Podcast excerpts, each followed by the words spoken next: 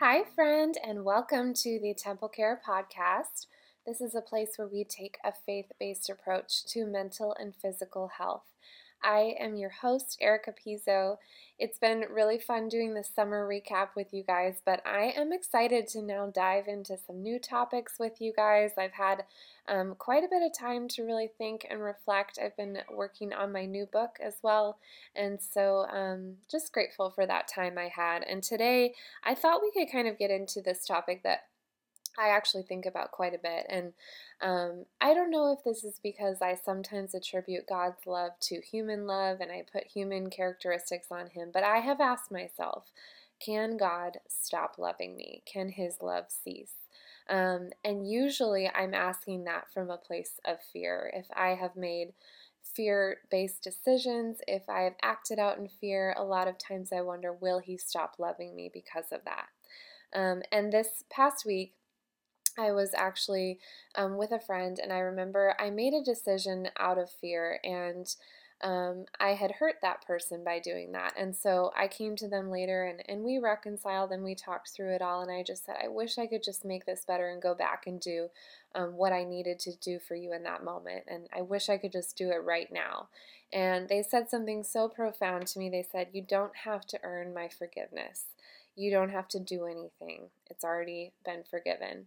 And that just made me think about how much I try to do things to earn God's love. And I think the more that I do for him, the more he will love me. And how backwards that is. I mean, there's nothing in the Bible that points to that. And his love is so infinite and so real and so present. And so I thought we could kind of talk through today why we kind of tend to gravitate towards those thoughts and think that he could stop loving us, and what maybe our right response should be instead.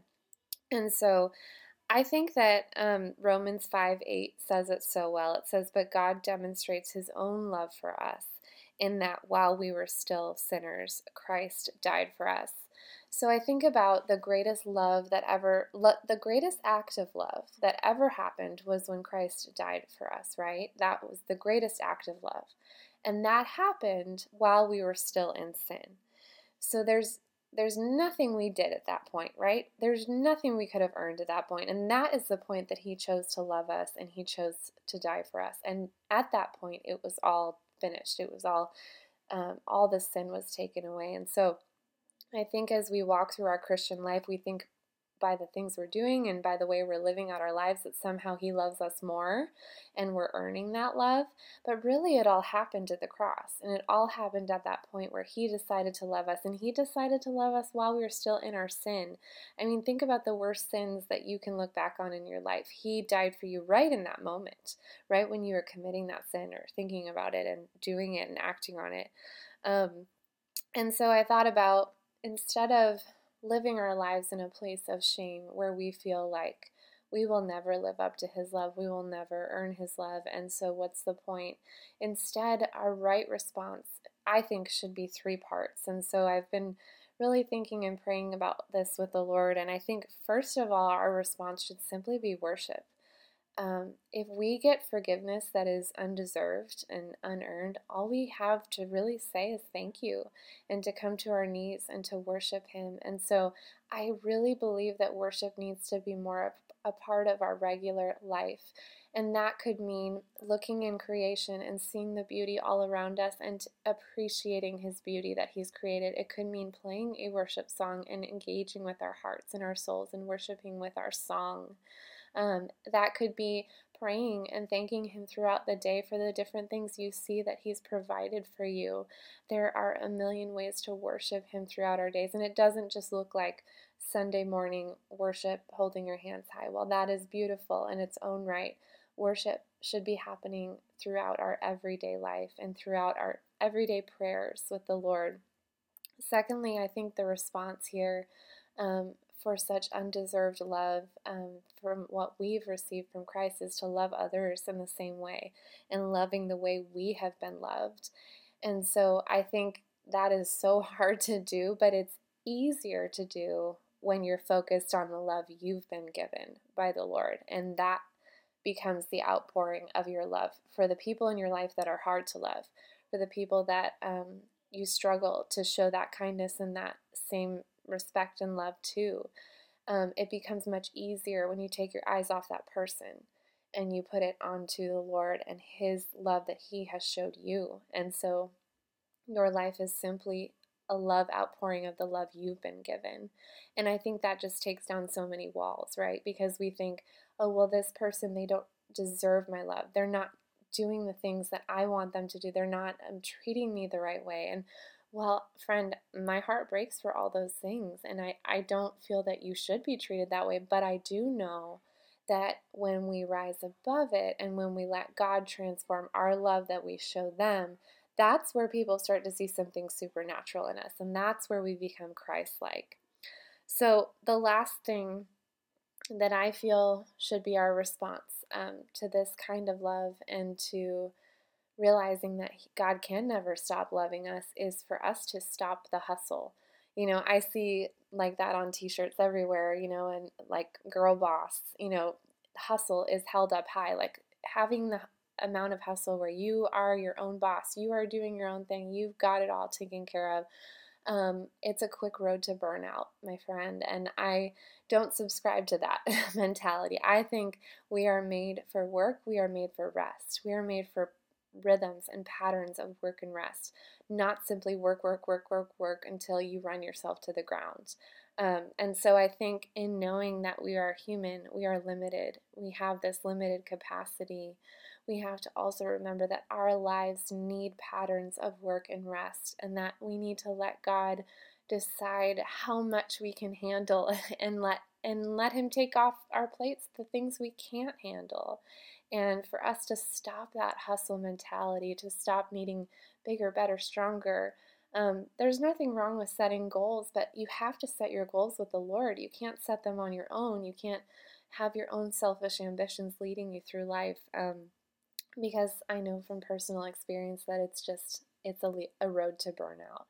And so I think it is so much better to devote our time, energy, resources to the Lord and let Him decide what we can handle on our plate and what we can't, what we need to take off our plate so that our lives become more manageable and we do have those rhythms of rest. On my Patreon, on my membership site this week, I talked about how we are like sheep, and Psalm 23 has always been such a special psalm to me because I love how God compares us to sheep. And I actually went to a petting zoo with my kids this past week, and I got to see a real sheep in real life. And oh my gosh, I was just struck by how simple they are and how helpless and how needy, and how much they really need the care of a shepherd. And so I wrote this, I said, sometimes I wonder if God gets mad when I'm afraid, when I act out in fear, or when I make the wrong decision. What does He think in those moments? Is He angry? Is He let down, hurt, or disappointed? But when I saw this sheep, I saw the tender love of the Lord. He knows how simple we are. He knows we will often make decisions out of fear, but He chooses to shepherd and love us anyway. He chooses to defend us when we are defenseless. And so, friend, I know if you're like me, in the past few months especially, I have felt so defenseless. I have felt like I can't do anything on my own. But it is a beautiful place to be at the end of your rope, because that's where you grab onto the Lord. That's where you meet Him in those moments, and He transforms what you think you can't do into something you can do with His strength. And so if you've ever wondered, does God still love me, even though I act out in fear, even though I do the wrong thing sometimes or say the wrong thing, does He still love me? It all happened at the cross. The greatest act of love already happened for you. And so it should never be a doubt in your mind that He loves you still. He always does, friend. So let me close us in prayer.